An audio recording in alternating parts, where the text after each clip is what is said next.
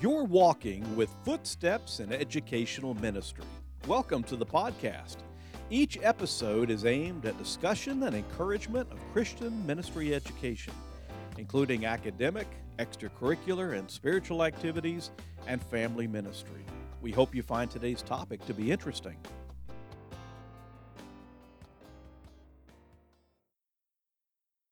In our last episode, we talked about science and the need to get outside into creation in order to appreciate the Creator. To continue the conversation, welcome back to Julie Desa and Stacy Hayes, who combine to supervise the elementary and middle grade science here at Lake Point. It's great to be here. Thank you.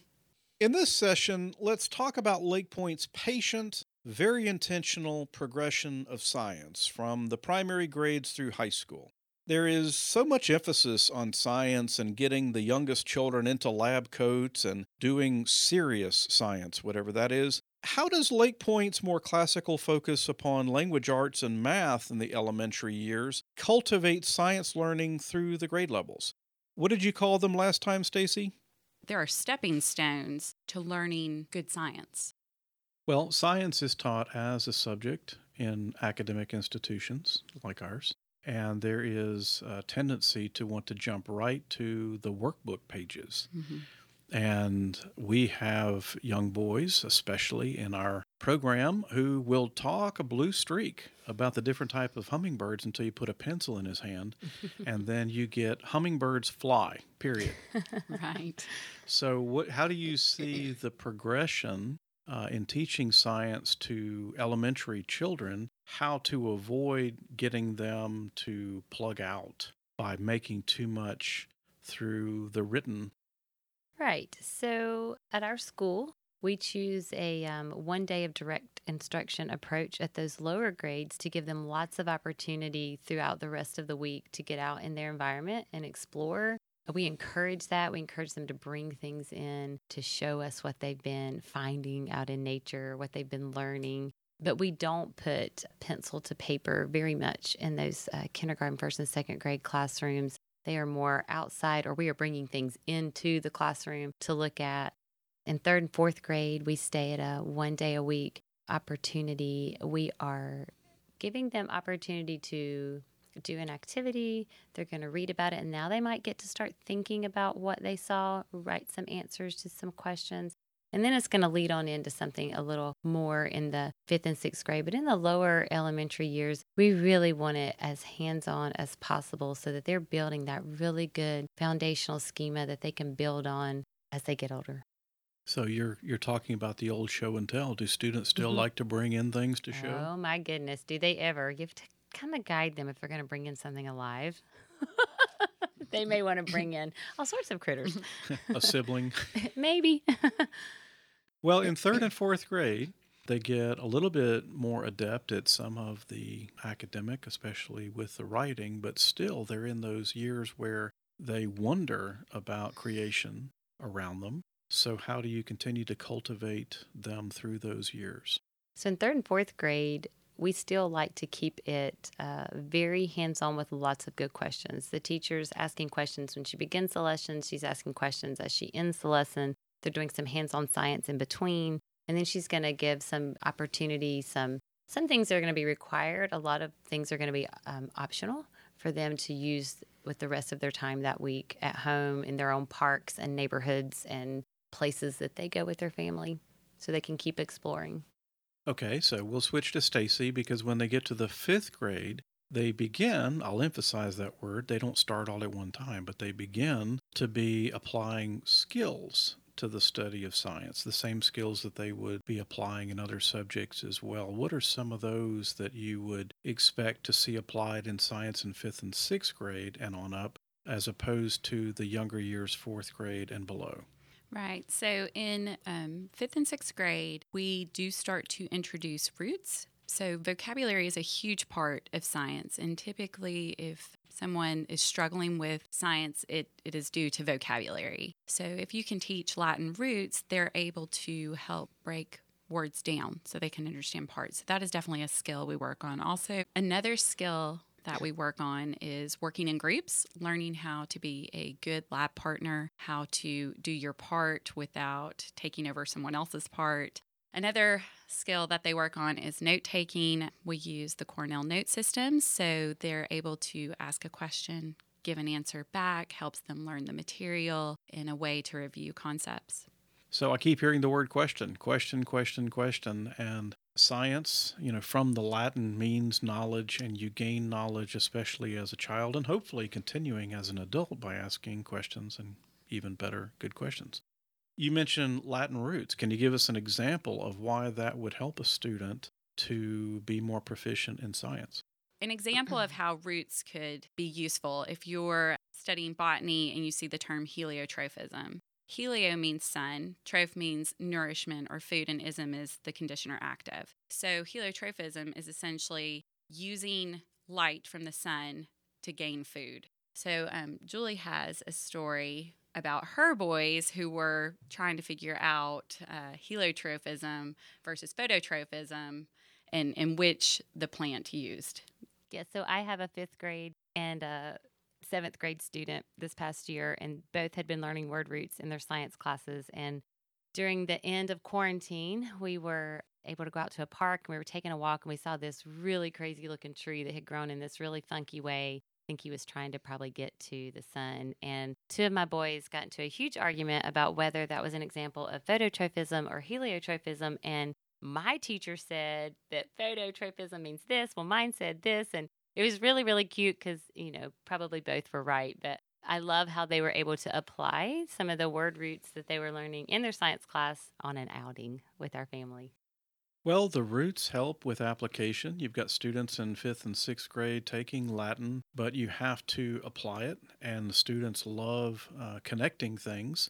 They love displaying what they know, what they're learning. And they're working on the skills that you mentioned uh, suddenly they're able to talk about two items and compare and contrast and do those types of really critical thinking that you talked mm-hmm. about earlier, Stacy, and exercise those skills where assessment is still under control, but they're moving on upwards to your neck of the woods, which is in junior high. So, how do you see a student who has been encouraged through the wonder of God's creation and having to have memorized those key facts and then exercise those facts in the fifth and sixth grade, and then they wind up on your seventh and eighth grade doorstep. How do you see a student progressing into and then through those grades? What are you looking for in the development?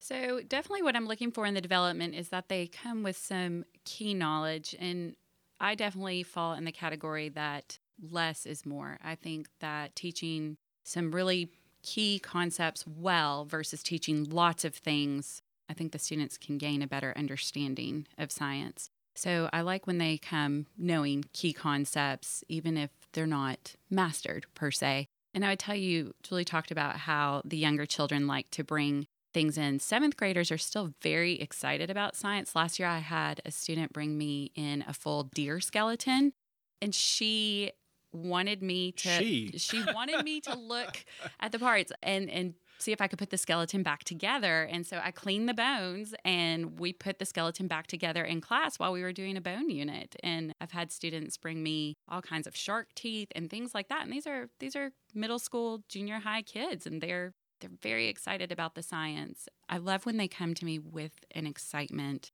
for the subject, for the class, and I see that a lot here at our school. The kids the kids love their class and they're excited to learn. And um, we have some really good conversations about God as a creator. And I would say that's my favorite part of teaching the class is the conversations we have about him. They're they're really good. So yeah, I think just coming with some key concepts and excitement to learn. So, how, in your opinion, does a science teacher take that continued excitement and desire to talk about and through concepts and keep it alive while the specialized science begins in high school?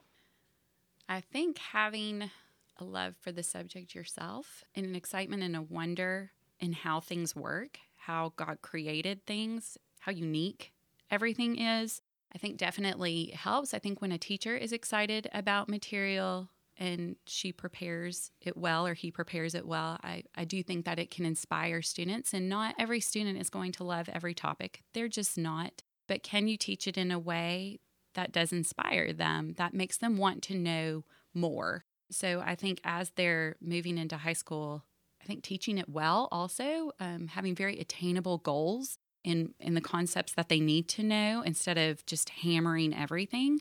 I think that's important.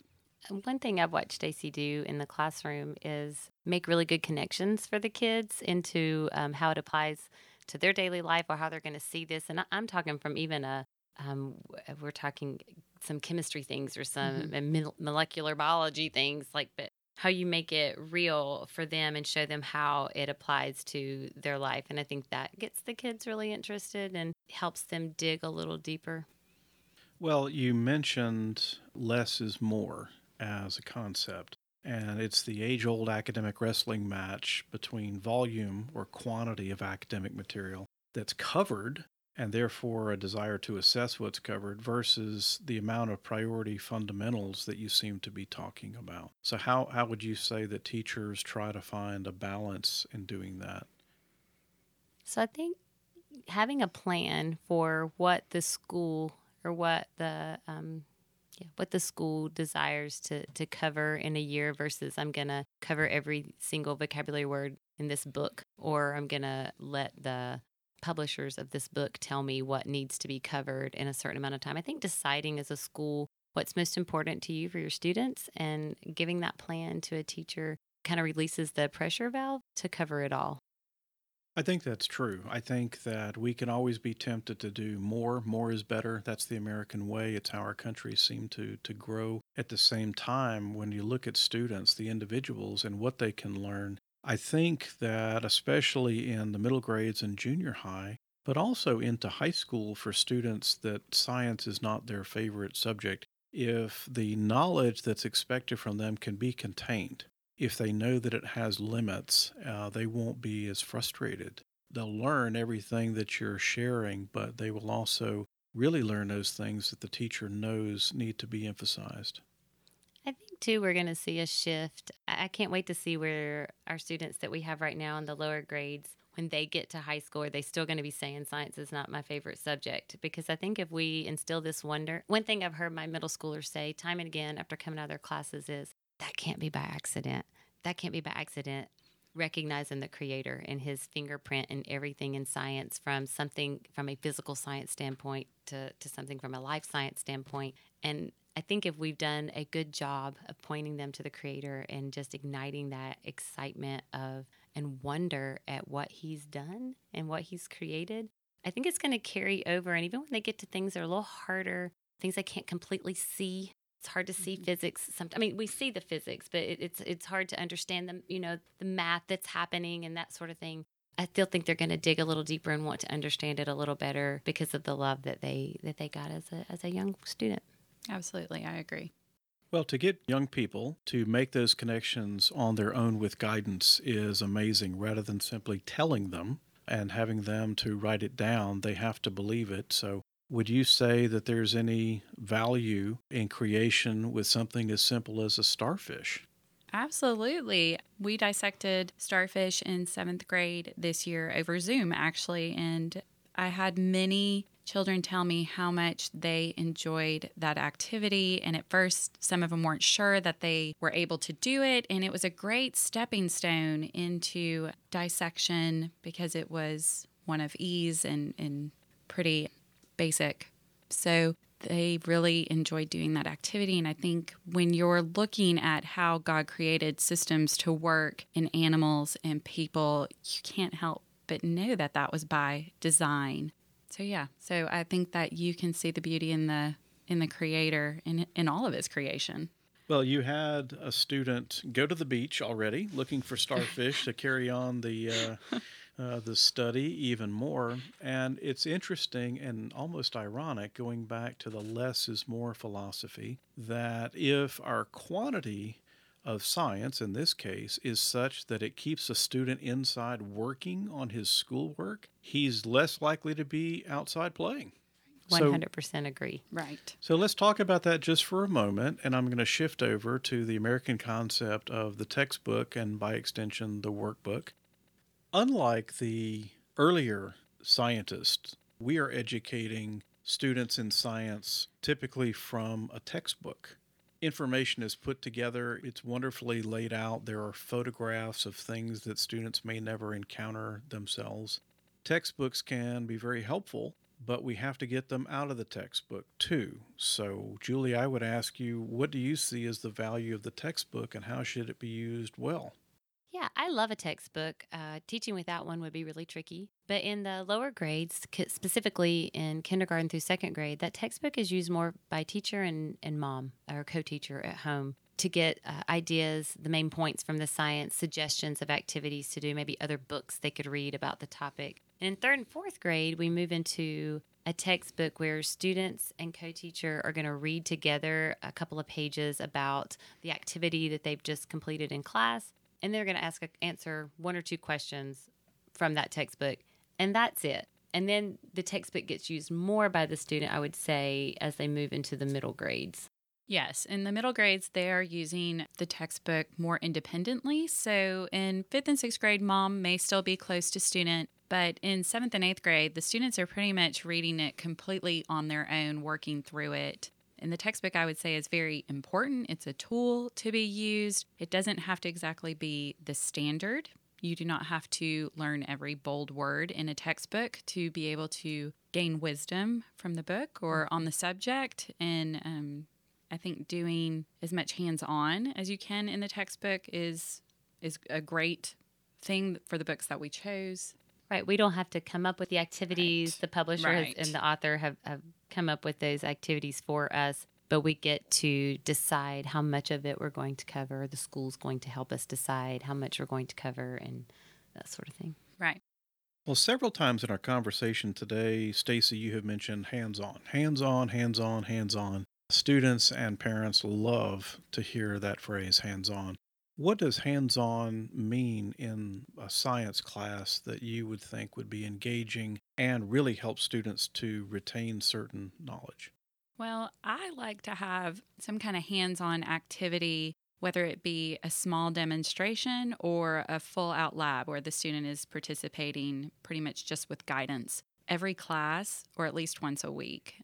I find that the students are most engaged, seem to understand the material and the concepts better when they actually get their hands on it. There are so many different learning styles that we all possess, and one of them is kinesthetic. A lot of kids are kinesthetic learners, and if you take that opportunity to get your hands in it, you have essentially taken away one of their learning styles, the way that they process information. And science is so beautiful because it allows us to do that. It it allows for the auditory learner. It allows for the learner who needs the hands-on or the one who needs to write things down. we talked earlier about observation and the hands-on Right. forces observation Right.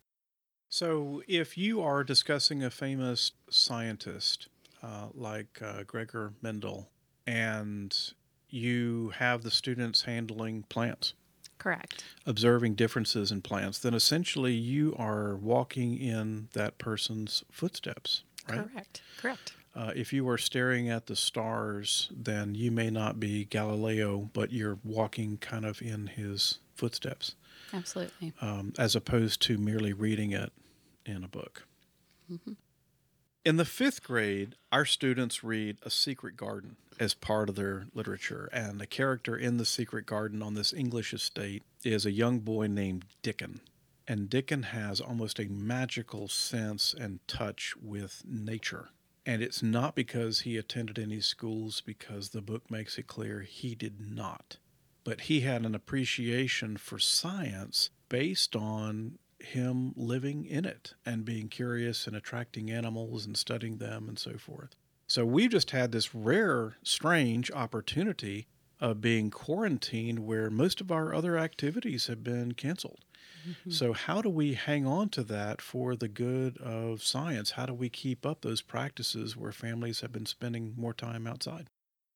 Goodness, I think um, just making being outdoors, being in nature a priority. Go ahead and schedule it in. You know, we, we love our calendars and we love to put things down. So being intentional about spending time outdoors, I think it's going to be the answer. And in contrast to Dickon, also in the book was Colin. He had every book imaginable with beautiful pictures of flowers. He'd never seen them in person, and how he changed so much uh, when he finally got out into the garden and got to see the flowers for himself. Uh, not that the picture books weren't great, uh, but you don't hear him talk about looking through them much after he gets outdoors. So I would just encourage families to uh, get outside as much as possible and in, in many different environments. If you can get by a creek, look at the ecosystems there. If you can get in a forest, if you can get in any part of nature and just uh, ask good questions, look around, watch the ant crawling across your driveway. I watched one the other day carrying something like, I don't know, 10 times his size. It just amazes me every time. But yeah, make, make nature a priority. I, I think you won't regret that time that you invest there. Well, this has been very enjoyable talking about science, particularly in the elementary and middle school grades. I'd like to have you come back and we'll talk some more. Is there anything that is on your mind and heart that might be a good topic for next time? Well, I would love to talk about the differences between classical science and what sciences are being done today as far as STEM goes and how that looks different and how you don't necessarily have to be doing what the school's doing down the road to be succeeding in teaching science. We do a good job of it here with our classical literature and history, and I think we're all behind why we do what we do and why we've chosen it. And I would just love to talk more about why a classical approach to science is a great approach. We look forward to doing that. It was good to have you here. Thanks for having me. Thank you. It's been fun. You've been walking with footsteps in educational ministry. Thank you for listening. We welcome your feedback. For more information, visit the podcast webpage at lakepointacademy.com.